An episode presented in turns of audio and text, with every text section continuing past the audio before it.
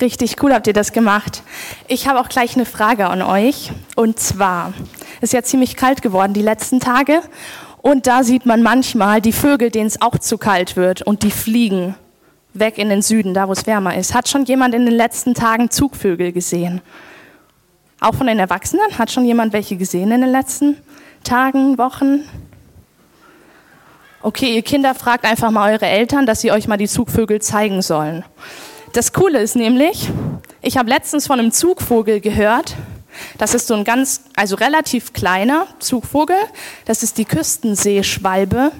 Und die fliegt jedes Jahr ganz vom Nordpol bis zum Südpol. Das ist der Vogel, der die längste Strecke fliegt, weil der brütet seine Eier aus am Nordpol, aber fliegt dann, wenn es zu kalt wird, zum Südpol. Und darum soll es heute gehen, um diese krasse Schöpfung, wo es so, ähm, wo es so erstaunliche Sachen gibt, so erstaunliche Tiere, so erstaunliche Pflanzen und um den, der eigentlich dahinter steht und das alles gemacht hat. Ihr kennt ja Elefanten. Elefanten sind ziemlich groß. Ein Elefant ist teilweise kleiner als die Zunge von einem Blauwal. Ein Blauwal ist also noch viel größer. Oder kennt ihr ähm, diese faulen Löwen-Männchen, die schlafen 20 Stunden am Tag und sind nur vier Stunden am Tag ein bisschen wach und fressen. Und die Löwenweibchen, die jagen. Oder die Katzen, die sind so ähnlich, die sind nicht ganz so extrem. Falls jemand eine Katze hat, die schlafen auch ziemlich viel. Die schlafen so zwei Drittel ihres Lebens. Und ich habe mal nachgelesen, wie viele Pflanzenarten es gibt. Es gibt ungefähr 500.000 verschiedene Pflanzenarten. Vielleicht gibt es sogar noch viel mehr, die man noch gar nicht entdeckt hat. Ihr macht ja auch so eine Kinderstunde hier, ne? Ich habe letztens von einer Kinderstunde gehört, aber die, da waren lauter Kinder, die kennen Gott überhaupt nicht. Und die haben immer gesagt, ah, Gott gibt's doch gar nicht. Und da haben die in der Kinderstunde Bilder angeschaut von ganz verschiedenen Natursachen und die sollten sich eine Sache aussuchen, über die sie staunen können. Und dann haben die Kinder zum Beispiel einen riesen Vulkan, der Feuer speit, sich ausgesucht und haben gesagt, oh, darüber staune ich. Oder ein anderes Kind hat sich so einen richtig schönen weißen Sandstrand mit blauem Meer rausgesucht und hat gesagt, das finde ich super schön, darüber staune ich. Und so kamen die Kids dann auch so auf die Frage, hä, wir glauben eigentlich nicht an Gott, aber wer hat eigentlich das alles gemacht, was ja so beeindruckend ist? Letztens war ich spazieren und dann hat der Wind so über das Feld gefegt. War jemand schon Drachensteigen in letzter Zeit? Cool. Ich wollte nämlich eigentlich immer Drachen, immer wenn ich so den Wind spüre, dann denke ich, oh, ich würde gern Drachen haben, damit ich den steigen lassen kann. Aber als ich dann spazieren war, da hat der Wind so stark gefegt und es war so eine Gewalt und dann habe ich gedacht, oh krass, also das ist schon mächtig. Und da muss es einen Gott geben, der das alles gemacht hat, der noch viel mächtiger ist. Und aus diesem Grund haben Menschen angefangen, Wissenschaft zu machen und zu forschen und zu überlegen, hey, wie funktioniert das eigentlich mit den Tieren und mit der Welt und dem Weltall. Das war eigentlich aus diesem Grund heraus, dass Menschen äh, wussten, ah ja, Gott hat das gemacht und er hat es gut gemacht, habt ihr ja vorhin gesungen, perfekt gemacht. Und deshalb macht es ja auch Sinn, wenn wir es for, äh, forschen und dann noch mehr erkennen, krass, Gott hat es wirklich perfekt gemacht, auch wenn wir noch mehr von den Details verstehen. In der Bibel steht auch ganz viel darüber, wie Gott ähm, das, die, die Schöpfung gemacht hat, wie ihr vorhin vorgespielt habt, aber auch wie gut die Schöpfung ist und wie sehr wir darüber staunen können. Und deshalb möchte ich mit uns einen Psalm lesen, den Psalm 136. Ihr könnt es aufschlagen, ich habe es aber auch mitgebracht, damit ihr mitlesen könnt. Und dieser Psalm, also die ganzen Psalmen, das sind ja wie Lieder. Und in diesem Lied, da sieht man auch ganz gut, dass es ein Lied ist, weil da kommt immer dieser Refrain vor, dieser Kehrfest, denn seine Gnade währt ewiglich. Also nicht wundern, wenn das ganz oft vorkommt. Ich lese es mal vor. Dank dem Herrn, denn er ist gütig, denn seine Gnade währt ewiglich. Dank dem Gott der Götter, denn seine Gnade währt ewiglich. Dank dem Herrn der Herrn, denn seine Gnade währt ewiglich.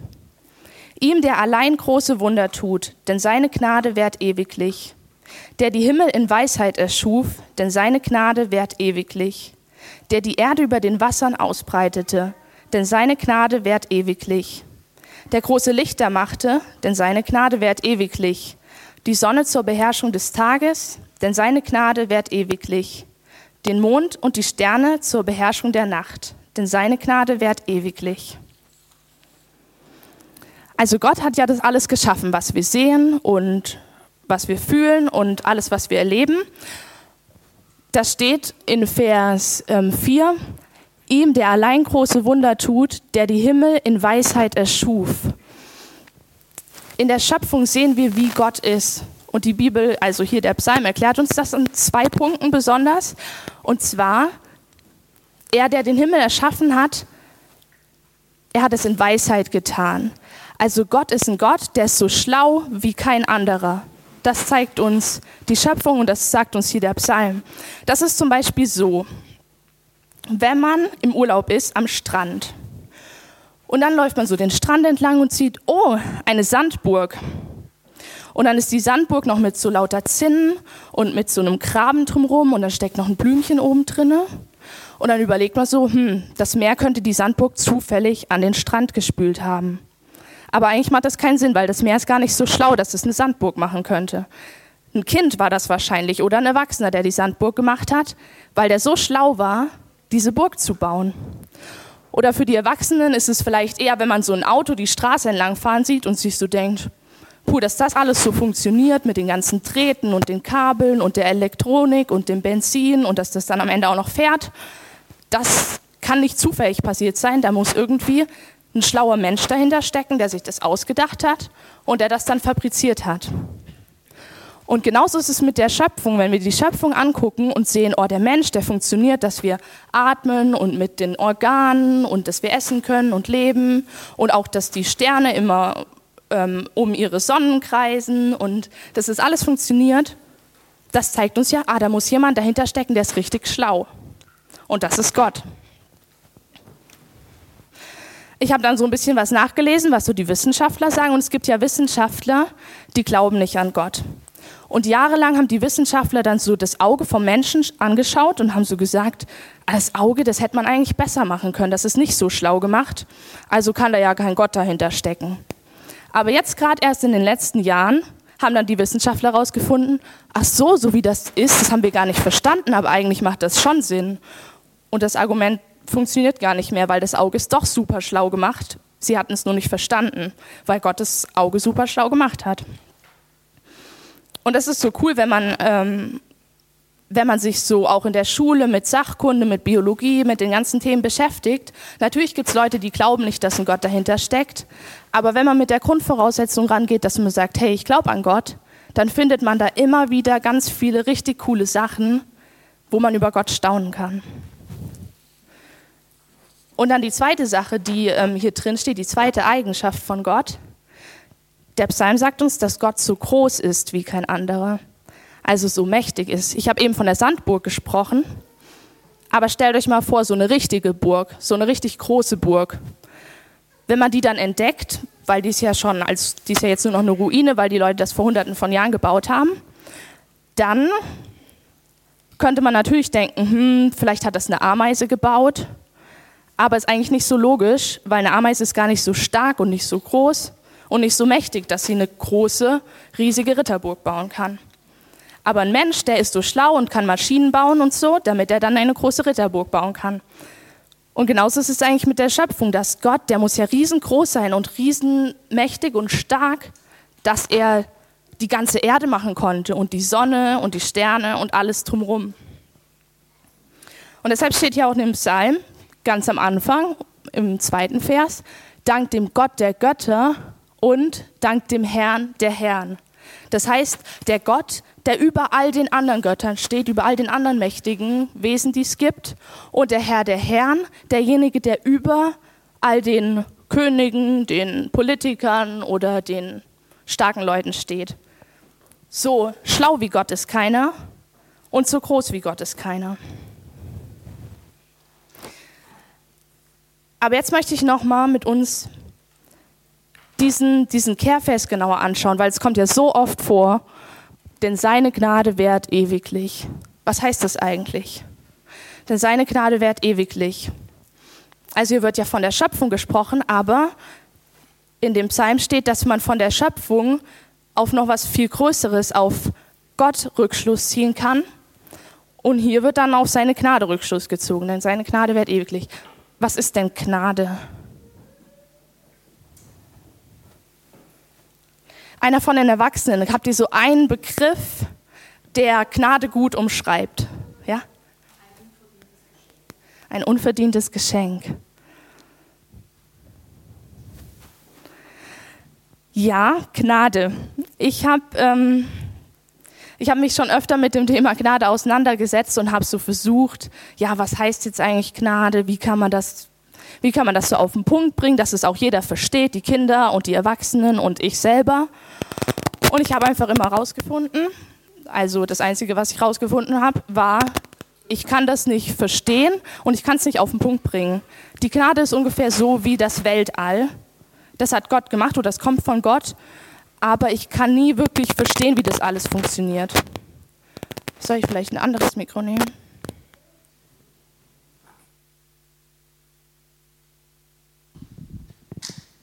Geht das? Ja, cool. Also die Kna ich habe eben von der Schöpfung geredet und über die Schöpfung können wir staunen, aber worüber ich immer viel mehr noch staune, wenn ich mich mit diesem Thema Gnade auseinandersetze, was die Gnade ist. Ich habe mal versucht, das ein bisschen uns deutlicher zu machen. Was könnte Gnade ungefähr, wie könnte man das verstehen?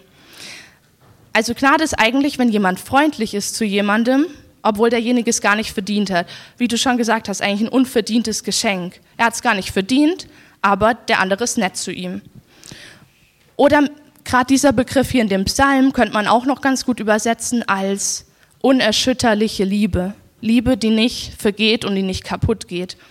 Zum Beispiel, wenn, wie, wie die Liebe von einer Mama zu ihrem Kind eigentlich sein sollte oder auch hoffentlich oft ist, dass das Kind, das macht vielleicht Mist, das macht was kaputt, schmeißt ein Glas runter oder ähm, oder fängt an zu weinen und zu schreien und die Mama ist traurig, aber die Mama ist trotzdem noch freundlich zu dem Kind, obwohl das Kind vielleicht was Blödes gemacht hat.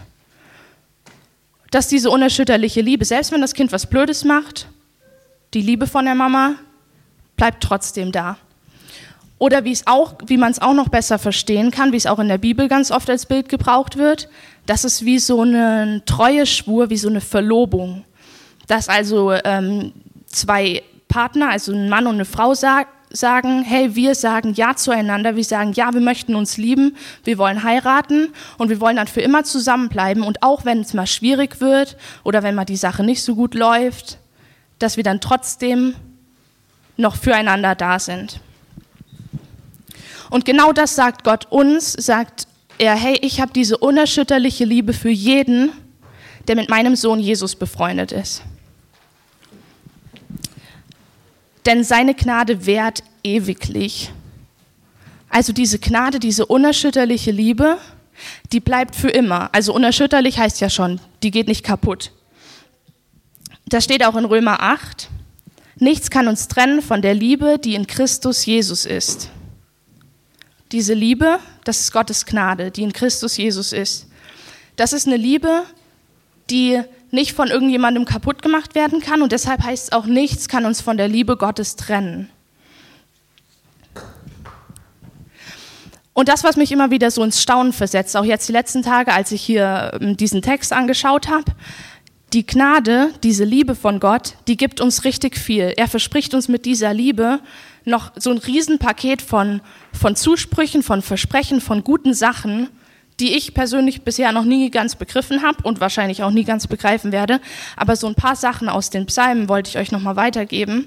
Also da steht seine Liebe, seine Gnade, sie hilft mir. Und sie rettet mich, wenn es mir schlecht geht. Und diese Liebe, die ermöglicht es mir jederzeit zu Gott zu kommen. Mit allem, mit allen meinen Anliegen, mit dem Kleinen und mit dem Großen, mit dem Wichtigen und mit dem Unwichtigen. Und diese Liebe von Gott, die macht Gott für mich zu so einer Burg, zu so einem sicheren Schutz, zu so einer Zuflucht, wo ich hingehen kann, wenn ich zum Beispiel Angst habe oder wenn ich traurig bin oder wenn ich, ähm, wenn ich irgendwo, wenn mir Gefahr droht oder so, wenn Leute was Böses wollen. Hoffnung und Leben, das verspricht uns Gott durch diese Liebe. Und all das, All das wegen dieser Liebe, die er für die hat, die befreundet sind mit seinem Sohn Jesus Christus. Und die Liebe von Gott kann nicht kaputt gemacht werden durch irgendwas, was wir tun oder irgendwas, was, irgendwas, was andere tun. Am Ende dieses Gottesdienstes werden, glaube ich, wenn ich das richtig weiß, so Traubenzucker verteilt. Und da steht ein Vers drauf. Wer Gott vertraut, wird seine Güte erfahren. Psalm 32, Vers 10. Wer Gott vertraut, wird seine Güte erfahren. Und das fasst das ganz gut zusammen, was ich gerade gesagt habe. Wenn wir mit Gott befreundet sind, dann werden wir ganz viel Gutes erfahren. Vielleicht können wir diesen, diesen Vers schon einmal zusammen sagen, damit uns das ein bisschen einprägt. Ich sage noch einmal vor, wer Gott vertraut, wird seine Güte erfahren. Und jetzt alle zusammen, wer Gott vertraut, wird seine Güte erfahren. Genau. Und heute ist ja Erntedank. Wir feiern heute Erntedank. Und da kommt schon das Wort Dank vor. Und wir haben vorhin so coole Lieder gesungen. Da, da ging es um Dank. Wenn wir das so verstehen, oh Gott hat das so gut gemacht, die ganze Erde, und er hat so eine krasse Liebe zu uns, dann bringt uns das in Staunen. Das, das habe ich ganz am Anfang gesagt. Wie krass ist das, dass der Vogel vom Nordpol bis zum Südpol fliegt? Wie krass ist es, dass es da einen Wind gibt, der mich fast umpustet? Wie krass ist es, dass es da riesenhohe Berge gibt, gegenüber denen ich mich so winzig klein fühle. Und das versetzt mich in Staunen. Und wenn mir das passiert, wenn ich zum Beispiel in der Natur irgendwelche Sachen sehe, die mich ins Staunen versetzen, ich glaube, das mag Gott total, wenn wir staunen über das, was er gemacht hat und auch über seine Liebe zu uns, über das, was er uns gibt. Das Staunen, das ist eigentlich dann wie dieser Lobpreis, das Lied, was wir vorhin gesungen haben, unbeschreiblicher, unbegreiflicher. Staunen falle ich vor dir nieder, weil das so beeindruckend ist, wie groß Gott ist. Aber beim Staunen brauchen wir auch nicht stehen bleiben. Wir können dann auch Gott Danke sagen für all das Coole. Und ich möchte euch herausfordern, wenn ihr heute Nachmittag vielleicht spazieren geht oder während der nächsten Woche irgendwelche coolen Sachen erlebt, dass ihr dann nicht einfach nur denkt, oh cool oder oh das fand ich jetzt schön, sondern dass ihr dann in dem Moment kurz zu Gott sagt, oh danke Gott für das und das. Und das machen bestimmt auch schon ganz viele von euch zu Hause, dass ihr vorm Essen betet und dass ihr dann sagt, danke Gott für das Essen oder irgendein Vers. Das finde ich richtig cool. Wenn ihr das noch nicht macht, dann geht mal nach Hause zu euren Eltern und sagt, ob ihr das nicht mal machen könnt. Einfach vorm Essen ganz kurz sagen, danke Gott für das Essen. Weil das Essen kommt ja von Gott. Er hat ja die Kürbisse geschaffen, die Kartoffeln, die Fische, woraus dann die Fischstäbchen gemacht werden und das ganze leckere Essen. Und das Dritte, wenn das für euch jetzt alles noch ein bisschen komisch war und so Freundschaft mit Gott, das Dritte ist eigentlich das, was auch schon in diesem Vers steht. Wer Gott vertraut, wird seine Güte erfahren. Wenn du Gott noch nicht vertraust, also wenn du noch nicht diese Freundschaft mit ihm hast, dass du mal gesagt hast, hey Jesus, ich möchte mit dir zusammen ähm, mein Leben leben und mit dir reden und dich kennenlernen und so, dann sag das einfach mal jetzt gleich beim nächsten Lied oder ähm, heute Abend im Bett. Und dann das wird der Ausgang sein, um noch viel mehr zu staunen und noch viel mehr Dank, ähm, Grund zum Danken zu erleben im Leben. Auf jeden Fall. Das ist das, was ich erlebe. Wer Gott vertraut, wird seine Güte erfahren. Ich bete noch und danach würde ich gerne mit euch diesen Psalm zusammen beten, in dem ähm, einfach, wer möchte, die, denn seine Gnade wird ewiglich immer mitspricht und ich den Rest lese. Aber ich bete erstmal noch so. Gott, ich danke dir, dass du so ein genialer und großer und mächtiger Gott bist, dass du so eine coole Welt erschaffen hast mit so vielen ähm, krassen Tieren, mit so vielen großen Bergen und so viel Zeug, was uns ins Staunen versetzt. Und ich danke dir, dass wir wissen dürfen, dass du noch so viel größer bist und dass du sogar so eine große Liebe für uns hast, über die wir nur staunen können. Jesus, ich bitte dich, dass du uns begegnest und dass wir ähm, erleben, dass du uns noch viel mehr Grund zum Staunen gibst weil du groß und mächtig bist und gut und deine Liebe nicht mehr von uns genommen werden kann, sobald wir die Freundschaft mit dir eingegangen sind. Amen. Okay, wer möchte, denn seine Gnade währt ewiglich. Dank dem Herrn, denn er ist gütig, denn seine Gnade währt ewiglich. Dank dem Gott der Götter, denn seine Gnade währt ewiglich. Dank dem Herrn der Herrn, denn seine Gnade währt ewiglich. Ihm, der allein große Wunder tut, denn seine Gnade währt ewiglich. Der die Himmel in Weisheit erschuf, denn seine Gnade währt ewiglich. Der die Himmel über den Wassern ausbreitete, denn seine Gnade währt ewiglich. Der große Lichter machte, denn seine Gnade währt ewiglich.